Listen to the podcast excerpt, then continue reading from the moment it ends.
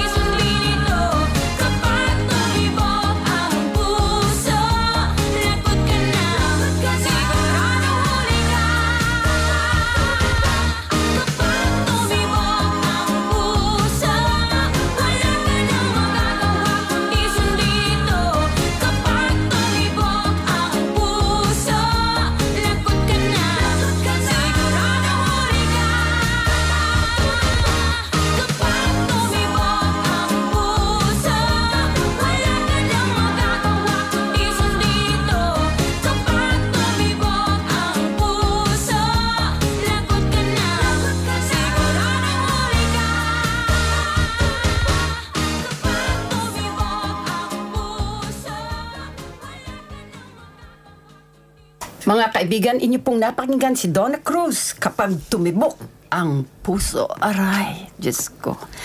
Happy Valentine's Day sa lahat-lahat ng ating mga tagapakinig. Uli, muli, ito po ang Halo-Halo Espesyal dito sa 5 EBI FM 103.1 MHz. Ito na yung aking sina, na ano kanina binalita sa inyo. Ito po, ipakilala ko sa inyo si Dr. Willie Ong.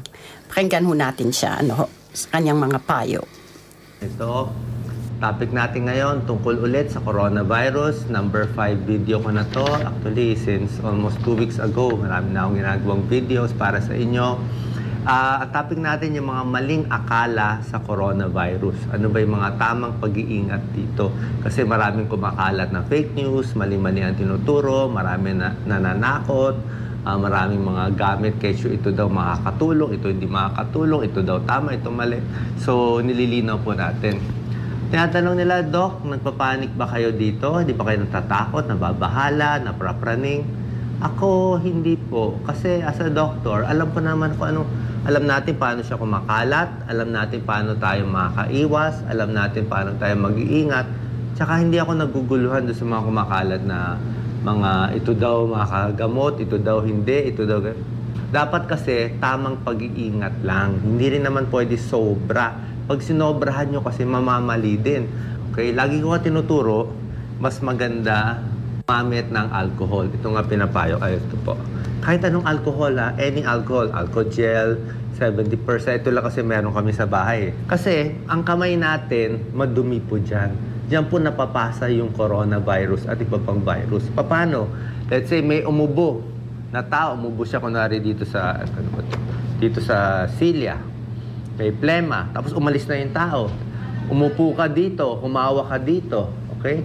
Tapos pag hawak mo dito, humawak ka sa ilong mo, sa bibig mo, doon ka mahahawa. Okay? So ang hawa sa kamay, hindi kahit hindi mo nakita yung tao, pwede. Nabubuhay ang coronavirus 8 hours up to 24 hours sa mga gamit. Pero pag naarawan tong mga gamit, siguro 1 to 2 hours patay na yon. Saan pa? Sa mga doorknob. So, mas maganda ang alcohol kasi nakakapatay siya talaga ng virus, ng bacteria. Proven po yan. Ah, pwede ba sabon at tubig? Pwede rin sabon at tubig. Ang sabon at tubig, mainly pang dumi. Let's say, pumunta ka sa lupa, naglaro ang bata sa lupa. Ang sabon tubig, pampatanggal ng dumi sa kamay. Pwede na rin makapatay ng mga virus konti. Pero kung malinis naman ang kamay mo, humawa ka lang kung saan-saan, ito talaga pamatay, alcohol. May nagtatanong, pwede daw ba uminom ng alak, gin, hard drinks, 80% alcohol? Iinumin daw niya para daw patay yung coronavirus sa katawan niya. Mali po. Ah, ayoko na nga patulan yung tanong, pero marami nagtatanong eh. Ah, hindi po. Ang alak nakakasira ng tiyan, nakakasira sa utak. Alam niyo naman, di ba? Nakakabilis ng stroke pag sinosobrahan mo, lalo na kung matapang, maubusin mo isang bote. Tsaka yung alcohol, nakasulat po, external use. Pahid lang dito, ha? External. Hindi siya iniinom, hindi nga siya kinakain. So, yung mga manginginom, lalo lang hihina ang katawan nyo, hindi po maganda. Okay? Gusto nyo uminom, konti-konti, pero ako pinapayo ko, kung pwede, wag na lang. Isa pang issue, pera. Ito pala, pera. Paano kung nagbayad sa'yo ng pera, let's say, madumi kamay niya, umubos siya sa pera, pwede ba mapapasa? Actually, yes. Pwede. May video na ako ginawa doon, ang pera nga madumi, pwede makapasa ng mga mikrobyo. Sa pera, ang gawin nyo na lang, di ba, pag nag-handle ng pera, di maghugas nga kayo ng kamay, mag-alcohol kayo. Tapos hayaan mo lang yung pera dyan. Eh, kung wala namang obvious na sipon, in a few hours, mamamatay naman eh.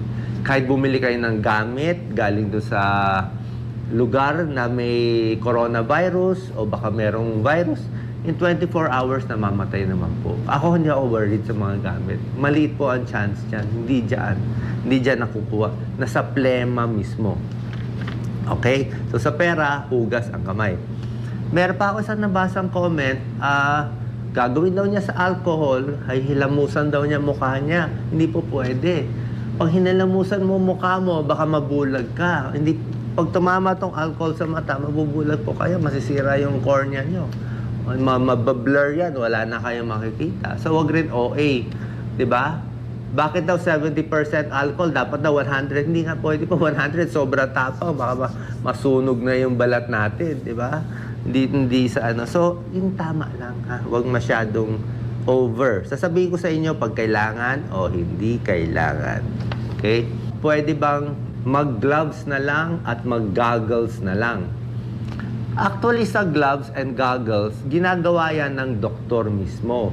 Ng surgeon, ng doktor. Let's say, merong epidemic, may coronavirus. Ngayon, kung mag-gloves ka sa labas, medyo mahirap din. Para sa akin kasi mag-gloves ka, hindi mo naman tatapon yung gloves mo eh. di ba? So, mag-iipon lang doon sa gloves mo. Pag humawa ka, alcohol lang mabilis, okay na po yun. Tsaka mas maganda nga, huwag na lang ako humawak eh. Pag sa CR, huwag mo na hawakan yung doorknob, di, eh, ano na, tulak mo na lang dito, di ba? Pwede ba pumasok sa mata ang coronavirus? May isang doktor na expert sa SARS na nagsabi niya pwede. Actually, theoretically, pwede. Kasi nga may butas din sa mata natin. Sa, normally sa ilong, sa bibig na pupunta dahil nga sa kamay natin eh. Umahawak tayo dito. Pero sa mata pwede rin kasi meron ding ah, mga openings dyan. Merong balita na pag uminom daw ng tubig na may bawang, garlic, ewan ko, walong piraso, mamamatay daw ang coronavirus. Okay? Fake news po. Okay? Fake news yun. Walang katotohanan. Kung gusto nyo kumain ng bawang, pwede po. Healthy ang bawang makakababa ng cholesterol, anti-inflammatory, may antibacterial konti. Sa high blood, siguro makakatulong. Healthy ang bawang. Pero kung aasa ka na yung bawang papatay sa coronavirus, wag naman po. 'Di ba? Ang delikado yung kamay natin, hand hygiene eh. Diyan talaga sa mga shake hands, sa hawak ng mga gamit. Gaano katagal nabubuhay ang coronavirus sa mga gamit? Nasagot ko na nga, mga 24 hours. Kaya kung meron kayong gamit, pwede nyo ibilad. Pag nabilad sa araw, ilang, lalo sa init na araw, ilang hours lang, okay na. May nagtanong pa po sa akin, since namamatay daw ang coronavirus sa init, bakit hindi na lang daw siya magbilad sa araw, magpapaaraw siya? Mali po. Pag nagpaaraw kayo, tanghaling tapat, may heat stroke tayo. Next, paggamit ng mask, gano'ng katagal, okay? So, para saan pa yung mask? Yung mask, may tulong lang siya para hindi mo hawakan yung mukha mo. Ito lang, pang-prevent lang. Makakaiwas ka ba sa coronavirus dito? Siguro konti, mapiprevent. Kung gusto mong pag-prevent, pwede yung N95. Kaya lang, tulad ng sinabi ko, yung N95, mahirap huminga sa mga may sakit sa baga, matanda. Sa bata, hindi pwede yung N95. Baka lalo kayong hindi makahinga, magkulang ng oxygen, doon pa madisgrasya. Okay? So, mas maganda. Anong tamang side? Sa akin, walang kaso. Kung gusto mo baliktarin, gusto mong gawing tama, walang kaso. Mga kaibigan, inyo pong napakinggan si Dr. Willie Ong sa kanya pong ah, mensahe tungkol po sa mga, mga maling akala tungkol sa coronavirus. Nako, ang dami nga palang maling akala. Ah, yung, oo, kaya nga lang, oh, mga kaibigan, ang importante daw maghugas ng kamay at saka magsuot ng, anong tawag nito, yung mask, pag meron kayong sipon at saka ubo. Pero kung wala naman, huwag, hindi na. Sa publiko, na walang symptoms ng ubot sipon o respiratory ailments, hindi na sapat ang paggamit ng face mask. Sabi nga niya kanina. Ano po? Kailangan gawin, maghugas ng kamay, importante ang hand washing, ika nga. At saka kung may ubo kayo at saka may sipon, ayan, mag, ano kayo, pumunta kayo sa, wag na kayong lumabas, di ba Maria? Oo. Oo. Yeah. Anong ginagawa ng mga estudyante mo? So May um, problema ba? Yeah. So for example, I do a lot of training with food safety. So oo, oo, it, ayan. it all comes back from the start. We talk about um, personal hygiene. Yep. So number one is all about really washing your hands. Um, so whatever you handle, you got to make sure you know each task that you do. You just have to wash your hands, depending if you're handling something that is raw to something that is cooked, especially if you're handling any food.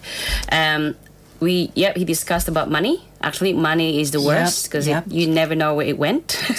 Forgot the money, and then you get it the dirtiest. Oh, yes, dirty, it's yes, it's full of uh, it's full of bacteria. Um, but at the end of the day, you've also got your sanitizers. Don't Mm-hmm. forget that, as as what he said before. Um, uh, the sanitizer is really good. I mean, you got your soap in that, but it's it's really that's just to get rid of any dirt, right. but doesn't really get rid of any germs. Pero sa mga estudyante, if you even have like a cold and flu, I always say to them, those are the things that you can't go to work that stops you from going to work because you can't, you know, you got customer looking at you, someone's looking at you, or uh, that person is sick, should be going home. Right. Even as a manager, if uh, I have to send the staff to say, look, unfortunately, I know you needed the hours, but I have to send you home because you don't look well. We got customer gonna complain about it.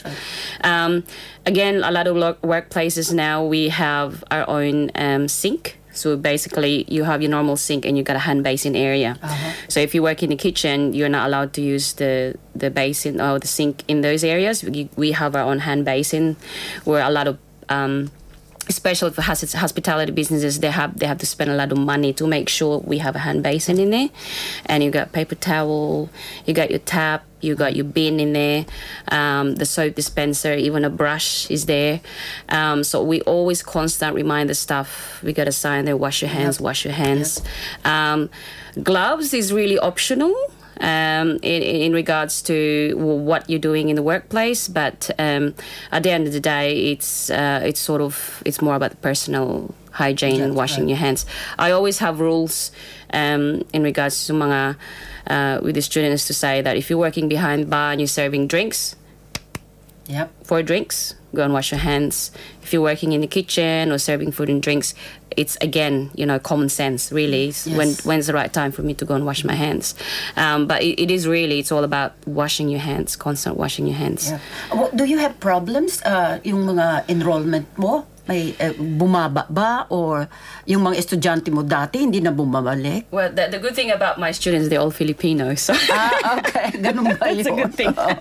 and then also, I also have uh, Thai students, some Thai students. Yes, yes. Um, so I don't really have any Chinese students in my group, but it it's just basically because I'm nag-focus lang ako sa mga Filipinos since last year to this year. Mm-hmm. Um, but dealing in the past where I had different um, Nationalities. nationalities from Africa, from Middle Eastern, uh, Chinese, Vietnamese.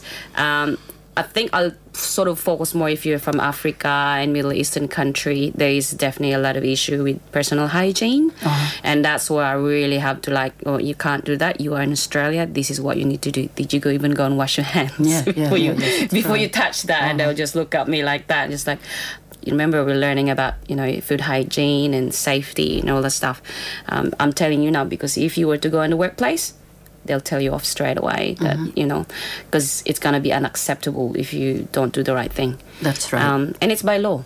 Uh, Yeah. Under the regulation, so now that we have these corona issues, I think, um, yeah, it's it's yeah, it, it, if you think about it, it's all about um, common sense and just washing your hands, getting a sanitizer to get rid of the germs. Oh, ikaw naman, may, Mm. ma- ah, Terry, may ano ka ba experience with regards to this? Yung corona, may inuubo-ubo. Uh, personally, I Oo. just like yeah, wash my hand every now and then, Oo. and then just be careful. You know, Ah, hindi ka naman Ay. naglalabas-labas. um, wag ka muna magpa-display-display dyan. Doon magpa-display. Yung iba, Pag may umuubo o miskit oo, na ka na yung babahing-bahing. Oo. Oh, sa supermarket, I went there one uh, yesterday. And then may bumahing. Tum- tumakbo agad ako. Ano, kasi sabi ko, eh, mukhang, ano, I, I, I don't know, I don't want to be racist. Pero, uh, parang sa atin din sa Pilipinas naging issue ang yung kung galing ka dito na bansa ay lahat kayo may ano may may sakit na ganoon which is not true. May Oo. biro nga akong nabasa na mas mas nakakahiya daw ang umubo ngayon kesa sa umutot. Ah, ganun ba yun? Kasi pag ubo daw, apat daw kagad ang Oo, oo, tatayo. oo. titingin sa'yo, apat ka agad, Titingin no? ka. Tinitingnan ka kagad Oo, oo. and they go away from Oo, you. that's right. Ay, doorknobs, doorknobs is also Oh, yes. one of the issue because, I mean, he, he- the doctor said a while ago that you know touching the doorknobs. I mean, people are saying, how am I gonna, you know, how am I gonna get out if I don't touch a That's doorknob? right. Mm-hmm. Use your common sense. There's a paper towel, tissue. Hold it. To, Yeah. You know, like as a staff, we have to make sure if you're coming out from the toilet. People out there wondering, did, did she wash her hands That's coming right. from the toilet? So mm-hmm. Mm-hmm. I'll be right there in a sec. I'll go and wash my hands mm-hmm. and sanitizer. Um, and but you know, at the end of the day, if you touch a doorknob, there's a way. You know, you Maybe Yep, just get yep. a paper towel. You get the paper towel from the I toilet always, anyway. yeah. Chuck that, get another one and hold it. And then you probably have another doorknob next door.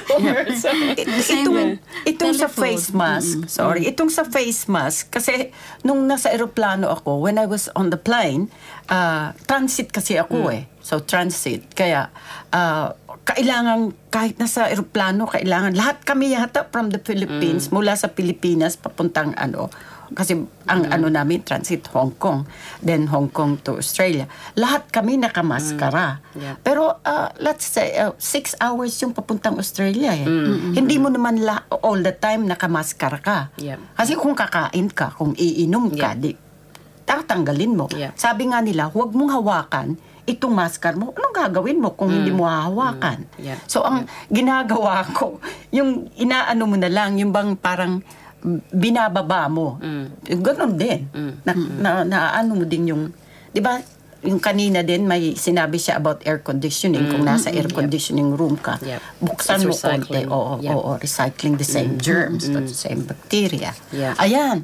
So before that mga kaibigan, sandali lamang ho. Susundan na na awitin para din sa lahat ng mga may Valentine. Mahal ko mula kay Lucas.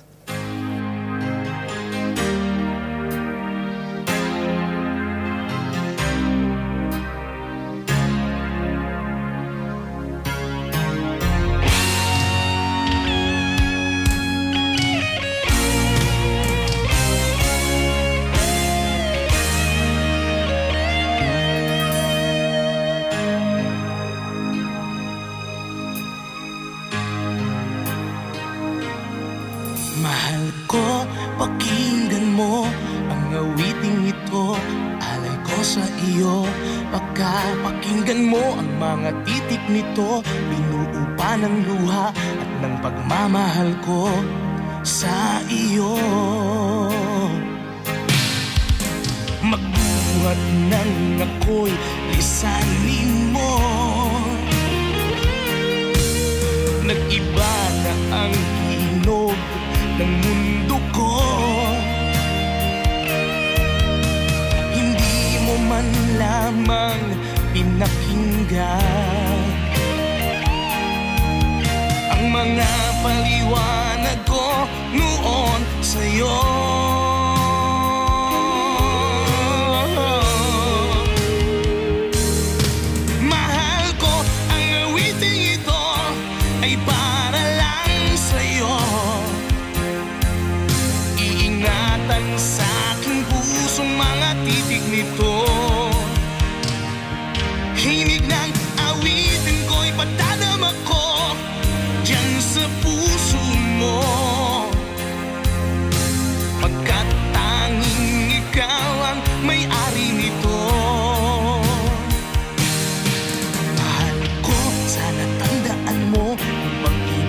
sa'yo na magbabago. Pagkatandaan mo Tadhana may magbiro. Lahat man ay maglaho Ikaw pa rin ang sigaw Ng puso ko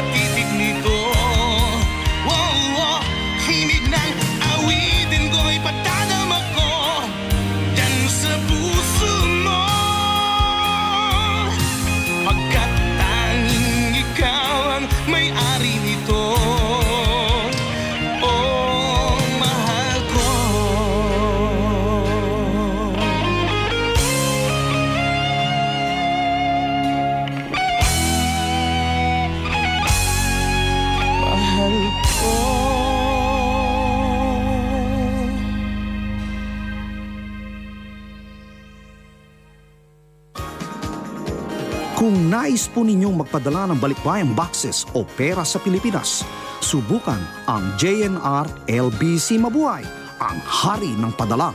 Mabilis, maaasahan at mapagkakatiwalaan. Meron silang limang shipment bawat taon. Huwag kalilimutan ang mga minamahal natin sa Pilipinas. Tawagan lang po ang ating kababayan na si Vicky Lapus sa telepono 8258-7219 o sa mobile 0917 0413-224-194 o bisitahin sila sa 73 Kings Road, Salisbury Downs. Tandaan, JNR LBC Mabuhay ang hari ng padala. Thank you very much, kumparing Sunny Directo. Kumusta ka na? Saan ka na ngayon? Nagde-deliver ba ng sulat? Sabi mo, ano sabi mo kanina? Oh, wala. Ah, uh, kuan lang, doon sa trabaho, they're just like taking care of us. Like, you know, yung mga ah, mga sulat-sulat na galing China. Ah, May ah, konting... Oo, oo, oo. So, hindi nila binibigay kaagad sa inyo? Hindi kagad binibigay. Ah, okay. So, at saka, meron palang bagong pangalan ang coronavirus. It, the World Health Organization, or WHO, has announced that COVID, C-O-V-I-D, 19 will now be the official name of the deadly coronavirus which has caused more than a thousand deaths in China. So COVID-19, COVID. Ah, ano lang, yung parang ano, yung shortened name for Yeah. coronavirus dash 19. Nako, yung sabi nila, kailangan daw uminom ng tubig, lemon water, calamansi juice, at saka vitamin C. Kailangan din yun, di ba, sa immune system natin? I-post mo din yung vitamin C mo, yung... hmm. Oo. Vitamin C kailangan lumapit-lapit ka para. Oo. At saka bago ko malimutan, di, ano, gustong gusto ni Maria yung kaninang awitin, mahal ko kay Lucas. Sa iyo yon Maria. Natamaan Para sa Ang iyo. sakit naman doon. Paano yun? Ma- magandang Maganda, tugtugin. pero parang you're reaching out.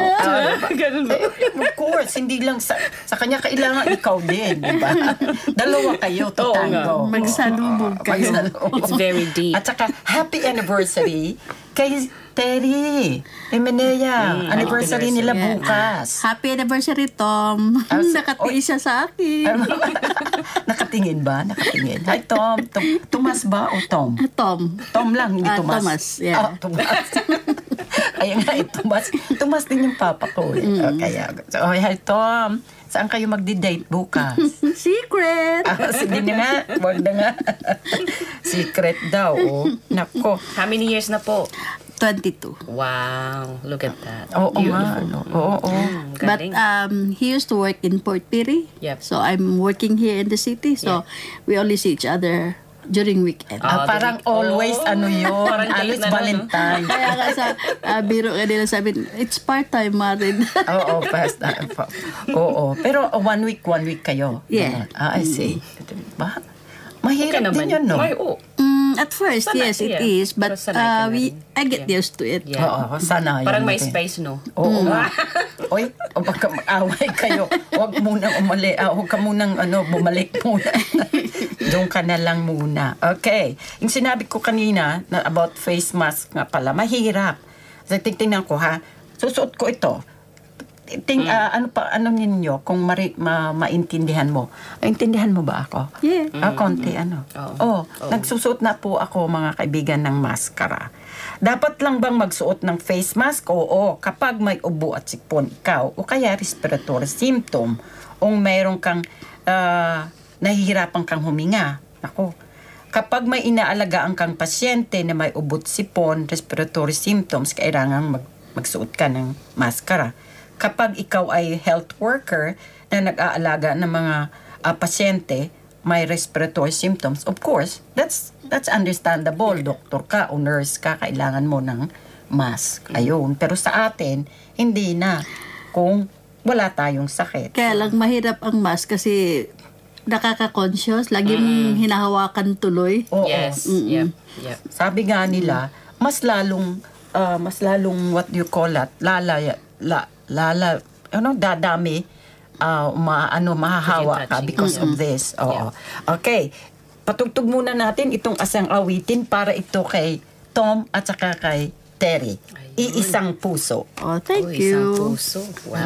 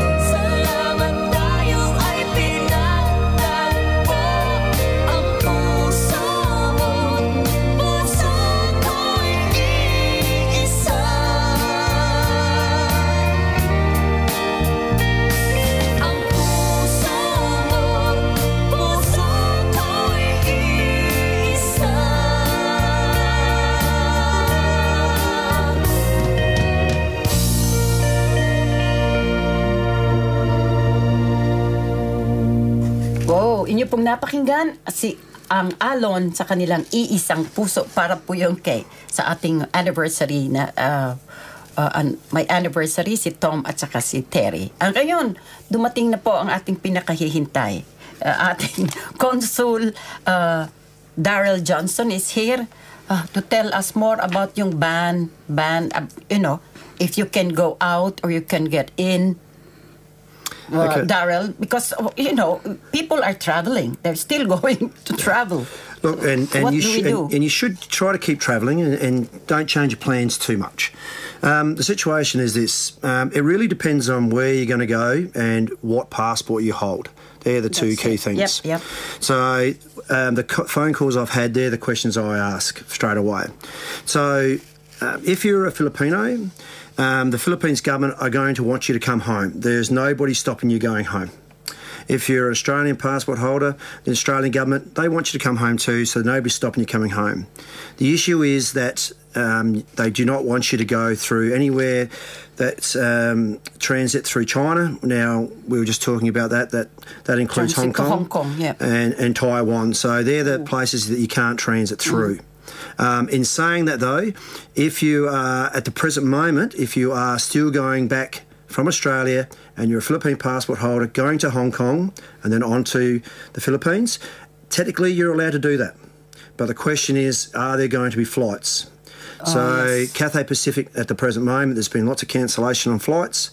Um, so you really are risking not so much um, getting stopped, but more about if there's even going to be a flight through Hong Kong. Oh, Celia, Celia mm. and company, they are going on 22nd. So you really the, the the what I would suggest to most people is this: check with your airline. Number one, um, if you are Australian citizen going through Hong Kong to the Philippines, you won't be able to do it.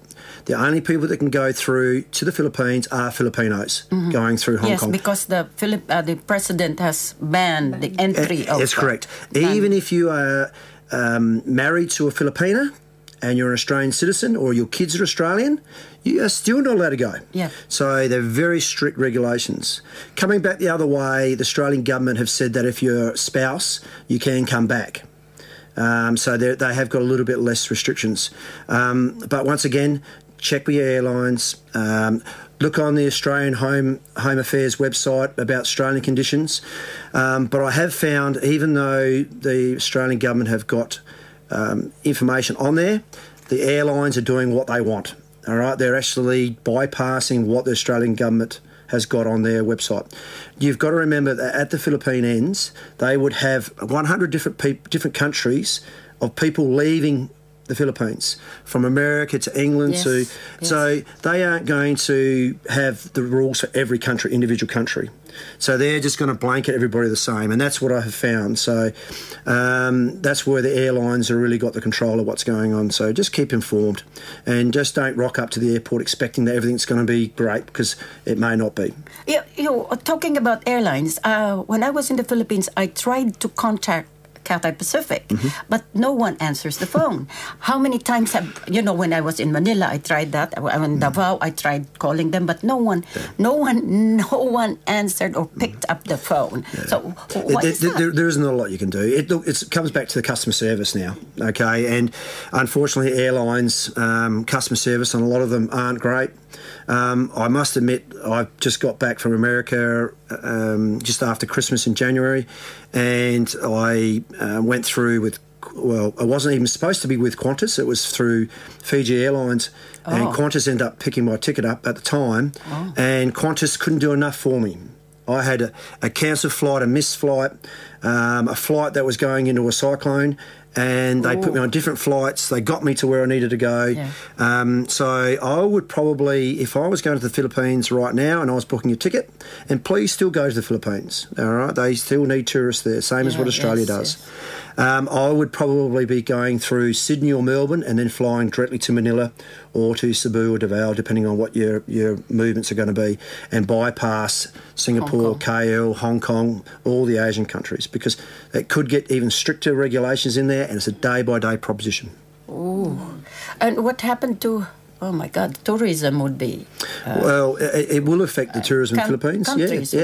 and it's going to affect Australia. I was listening on the radio this morning that out of the 19,000 Chinese students that would come here at any one Yes, year, yes. six and a half thousand of them have not arrived.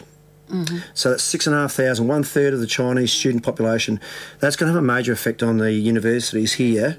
Yeah, in regard to their incomes, fees, Yeah. catching up, and they're not all first year students. These are second, third year students that Yeah, have gone and home, graduates, yeah, yep, yeah. and they need to finish off their degrees and so on. So it's going to affect um, a lot of the schools. It's going to affect, uh, as you know, I've been past Chinatown. Yes. Um, Oh, it's, yeah. it's quite bare It's there. quiet. Um, look, there is a lot of people that are, are scared and worried, but we are reasonably safe in Australia. You've got to remember that. We're a long way away from other countries, and yes, there's been a few ra- random cases around the place, but still. If you just look after yourself, do all the right things, you're going to be perfectly fine. Yeah, and you know wherever you go now, there's no no more sanitizers, no more uh, They just run alcohol, uh, no no more face mask. In the Philippines, they the people hoard. They, and, they- and they they've been charging a fortune for the stuff they've got as well. Look, everybody's trying to find a method to make a few dollars here and there. Oh, my God. Um, I've got a friend um, that's going to the Philippines very shortly, and we joked about taking a suitcase full of masks with him. um, He won't be able to buy. but um, the, the, thing is, though, it's just normal con- normal conditions. At the end of the day, wash your hands, do all the right things, and you'll be perfectly fine. That's and they that's what you've got to do. And if you are travelling, do the same thing. I'm going on a cruise in. Um, five weeks time, and That's I'm not. a long way away. I'm not. Yeah. I'm not concerned about it. I've been on the cruise ship. But maybe depends on where you're going. That's right. I'm only going to Tasmania, so. but you were supposed to ask that question. I have, I have a friend. Uh, they're going on a cruise, going to Asian country, leaving this Tuesday. Will they be Oh, still oh. okay? Once again, as long as they don't go through the Chinese-owned cities, uh, countries, they'll be perfectly fine. And I would suggest that even if they were going to, the ship will not go there. No, they it will not dock as No, well. they won't. let so, them uh, dock. once again, my personal opinion is normal hygiene. I'm sure that all the ship owners are doing everything they can um, to look after the ships, keeping them clean, and, and that. The couple of ships that have been caught up that's been publicised a lot on Yeah, um, uh, TV and stuff, they were just unfortunate. Their timing was just poor, Yeah. and uh, they've just got caught up in it all. But most of that will be sorted out in the next week or two because they've been quarantined for 14 days, and they'll be okay. No, because most of them they are inside the boat, and because it's contained, so The more they each one it- is uh, is giving out its. o- Yep, its- but but in saying that, the, the one particular boat I think has three thousand people on it, and there's been a couple hundred cases of the the virus on the ship. They're taking them off the boat, so eventually the. 2,860 that are left, or whatever's left on the boat, um, will be able to walk away. So they'll get tested. They'll, they'll if they're, they're if they're healthy, their temperatures are fine. They'll be able to walk away soon. Yeah, it's no I different to the hope so. people um, on Christmas Island. They'll be able to leave in, within the week. Yeah, I I was just telling the girls that uh, you know uh, when I was in the Philippines, I experienced lots. I experienced earthquakes because I was in Davao and Davao del Sur, and Yep. oh my gosh, it's uh, every every hour or every two hours, let's say. You have the tremors, so we have to run out, and everybody is sleeping outside now. They have this uh, uh, trapal, we call it trapal, and we, they sleep outside. And my brother also slept. We slept in the garage. We don't want to go up on the second story house. No more. No one. Look, it, it- look. I'm probably going to go to the Philippines in August. I'm talking about going there, and I'll be going to D- Davao. And the thing is, uh, you can't put your whole life on hold worrying about these I things. know. Um, I turn 50 in three weeks' time, and I'm going to enjoy my so back young. half of the year. Uh, the, the back half of the year and, and the years, and I'm not going to stop travelling and going to places and stuff like that. And I had a, a young 18 year old boy come into my, well, I call him a boy, come into my office the other day looking for a visa to go to the Philippines. He come in with his mum. His mum's worried um, about him going there, and I said, look, don't worry. As long as he does, he's smart. He uses his head. Doesn't matter where you go. You just got to be smart Mm. That's about what you do. Yeah, you just and, smart. and at the end Yep. of the day, there's going to be an earthquake or um, an eruption, Eruption, yeah, oh, the tidal wave, or whatever's the disaster is, the fires we've had here, the floods we're having at the moment, right. um, you just got to keep moving forward and um, try not to change too much in what you're doing. Otherwise, you won't get to do anything. No, mm. because we're all frightened and we're all panicking. Just be careful. Oh, oh, oh. Hmm. okay, before that, can I give Daryl a song? Daryl, this is for you, but this, this doesn't sound right. So a love song, This is it? Not, not a love song. Oh, I already have a Valentine's. song. Ah, you got ah. a song. Valentine's. Daryl's song. But this is the other way around. Okay, can we have the, this one, Du- Duana? Lucas, namumurot ka na. What does it mean?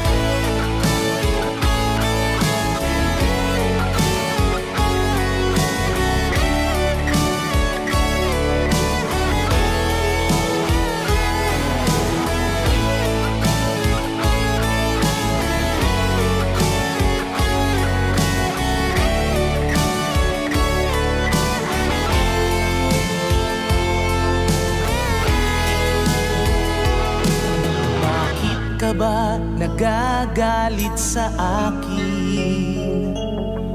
Bakit ako di mo na pinapansin?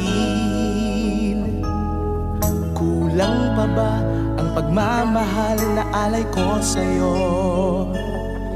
Di mo lang alam na sasaktan ako Tinutupad ko naman ang mga pangako ko sa'yo Kahit hirap na nga ay nagtitiis ako. Mapagbigyan ka lang ang lahat ay inaako ko. Ngunit bakit di mo pa rin pansin ito? Ako na nga lahat ang naglalaba. Ako pa rin lagi namamlansya Namamalengke ako sa divisorya. Pinagluluto ka pa. Inaalmirol ko ang iyong palda. Kinukula ko pa ang panty mo at bra. Nahihirapan na ako. Nagmumukha na nga akong tangang gwapo Dahil sa'yo Hindi ito kay, para kay Daryl. Napakagandang awitin mula kay Sinabing Lucas. mga kaibigan. daw eh, Oo, gwapo, oo. handsome. Hindi siya ka, tangang gwapo, sabi. Hindi. It's the other way around. It's gwapo. Okay. okay, Daryl, you have some more uh, information for us. Yeah, I just want to share a few things that are going on. Um, just first up, I'd just like to say that um, I'm going off to Port Lincoln tomorrow and um, catching up with the Port Lincoln community there on Saturday, so that should be really exciting. Um, next weekend. Mm-hmm. You mean to say you won't be here for the A flip? no, I won't be here for the A flip. No, Oh. unfortunately, the Port Lincoln have been asking me for quite a period of time, and I booked my flights, and Okay. I'm going. And um, so then next weekend um, there is a travel expo at Wavell Showground. Yeah. The Philippine um, tr- um, travel attaché, tourism attaché is coming from Sydney, so they're actually going to have a stall there. So if anybody wants to know about the Philippines, what's going on over there, about travelling there. Um, please come down. They're open for two days. I think it's between 10 and 4 Yeah. at Wayville. So they would love to see you there. I'll probably call in. And I know there's a couple of volunteers from SAMU University that are going to be there to help out. Um, then um, there's going to be a visit in March by the actual ambassador from Canberra. Oh, I She's know actually going to a place called Talawi. And now, Oh, not to- that's that's the one where the the Near Barra. last um, this is interesting. Yes, keep going. Do you know the, what it the is? latest Yeah, ambassador word. 5421. It's actually where General MacArthur Oh, was. yeah. Yes. So she's, She's going, going there. there yes. well. She's going there for a, it's just a two day trip. So it's just basically she's flying in, travelling to Jamestown, um, spending the night there, and then going to Talawi. So there's a function on at Talawi. Um, Senator Don Farrell's actually organised it. So there's going to be a Ah, couple of representatives from the um, Philippines coming there. And then she's flying back out the next day. So it's just a quick trip just to go to the plaque and, I don't know, maybe clean it up and have a look to see what's there. so a very interesting trip for her because I've explained to her there's not much in Talawi. That's right, Yeah, nothing there. Nothing there at all. Even James. No. Um, sorry. like, he can pass by Port Pirie. well, that's There's all right. something going on there. Well, in Port Pirie, actually, next weekend is their 25th radio Yeah, anniversary. Radio Filipino. Ah, okay. Yes, um, that's on there as well. So just good luck to them there, and um, hope they have a really successful event. Um, the other thing I wanted to just to say as well that in May, um, the mobile passport mission was going to be in the third week of May, but I have received an email two days ago and they're delaying it till June now. Oh. So it's going to be three weeks later. Um, they've got clash of events going on. So, but uh, my understanding is though the applications will still be open on the same day, March 23rd. So March 23rd, keep an eye on my Facebook page if you don't already, Consulate of the Philippines of South Australia. Keep an eye on the Canberra website. Um, they will have a link there and all the information, and hopefully, I'll have the same thing so you can find out how to become a dual citizen and how you can renew your passport.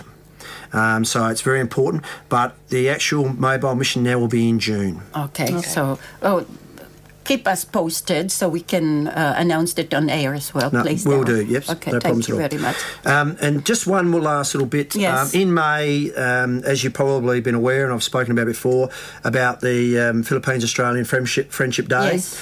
Um, the latest reports are everything's going well. I haven't got anything confirmed about exactly what's happening, um, but there is a whisper that um, if everything goes well, there might be a movie being shown on the Tuesday night. Oh. Um, and um, it's Quezon's game. And I've seen the shorts of it, so if you ever get a chance to go on YouTube and have a look at it, um, it's about the president and World War II. And it's a magnificent story from what I can see about it. Um, so, with a bit of luck, that might be coming um, to fruition, and um, we'll have some tickets available for the um, general public um, that might be able to come along to the showing. But it's still not quite organised yet. Uh, oh, I have uh, an, uh, what do you call this? A text from Ida saying about uh, the ambassador's uh, arrival on Yes. the on May. Yes? So the Filipino community is. Uh, Yeah, there, there's going to be a couple of functions. So um, there's going to be one for the wider community, and probably one for um, people that are in, involved in some of the associations and stuff like that. Okay. So the the message you might have had might be to do with the association side of things. I would think. Yeah. Okay, thank you very much. And do we have uh, any more announcements? Uh, uh, yes, Terry, meron ka ano? Yeah, there is like Ano Ida. um, I got an Ida is inviting all the Filipino community le- leader, Oo. Filipino Australia cocktail and reception for Philippine ambassador on May 11 at 6 p.m. That's the at- one that I was talking about, May at the 11. Parliament House. Oh, okay. But you have to R- RSVP to Ah, Ida say, oo. Garcia. Okay, meron pa? Wala na? Wala lang, mga okay. congratulations lang. Okay, congratulations sa lahat. Congratulations. Sino? Sino Ah, congratulate congratulations to all the winners of the Santo Oh, yes, go ahead, Queen go of ahead. Sige, Hearts. sige. We still have which was minutes. held last February 8, 2020. natin? Sino yun? to Sino? our Queen of Hearts, Sue Perry. The Ah, si Sue. Yeah. Okay. And first runner-up is Vivienne Harrison. Di, ito ba yung si Super? Is she the mother of the the cricket? Uh, No, No. nothing to do with it's the cricketer. No, Oh, I no, thought no one. there's one Filipino. Yeah. Yep. No, I don't think she is. And second runner-up is Hong Lee. And third runner-up is Evelyn Corpus. And our fourth runner-up is Lilibeth Valera. Okay, so Uh, your congratulations. support helps so much for the orphanages in the Philippines. Okay, salamat. And keep supporting people. Oo, oo nga. Oo, salamat sa inyo ha. Thank you very much. At wala na tayong oras. We have to say goodbye. Lourdes Blinko, I just got your text. Okay, thank you for listening. Okay mga kaibigan, ito po si Rose Howland. Magpapaalam po kami dito sa Halo Halo Espesyal hanggang sa susunod nating pagniniig. Sige po. Have a good day. Uh, ito si Terry. Thank you for listening. No worries. And have a good weekend, everybody. And- don't worry too much. Okay, hindi na kami magpapanik. Okay, thank you very much, Daryl, Terry, and Maria. And Joanna, thank you. Thank you. Thank you. Maraming salamat sa inyo mga kaibigan. Hanggang sa muli.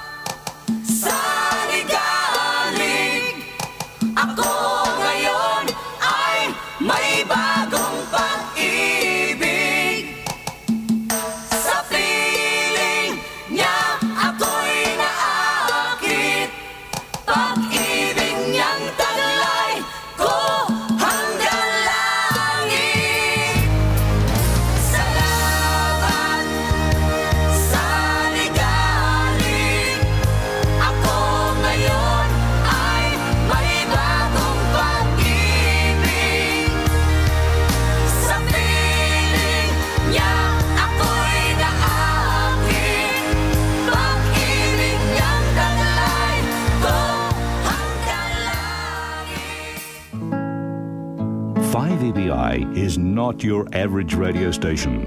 With you, our listeners, we form a community, your community. We're a not for profit organisation, and that means we have only one purpose to give a voice to local ethnic communities. We think everyone deserves a chance to speak their mind in their language. If you've enjoyed our programs over the years and value what we do, when you're planning or changing your will, think of including us. A bequest to 5EBI will make a real difference for the future. It's the gift of a lifetime, the reassurance that your community stays strong and rich for years to come. It is your legacy. For more information, you can talk to our General Manager in complete confidence by calling 8211 7635 during office hours. Make a bequest to 5EBI. It will always be remembered.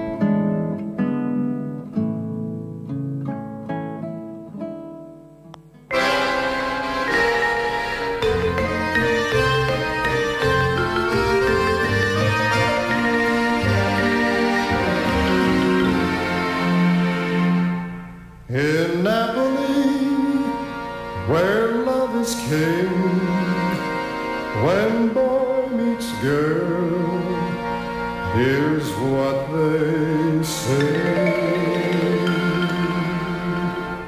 When the moon hits your eye like a big pizza pie, that's amore.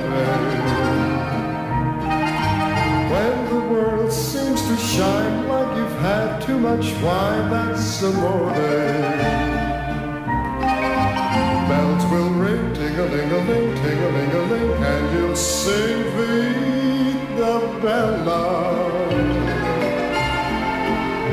Hearts will play tippy tippy tay, tippy tippy tay, like a gay tarantella. When the stars make you drool just like pasta fazool, that's amore. When you dance down the street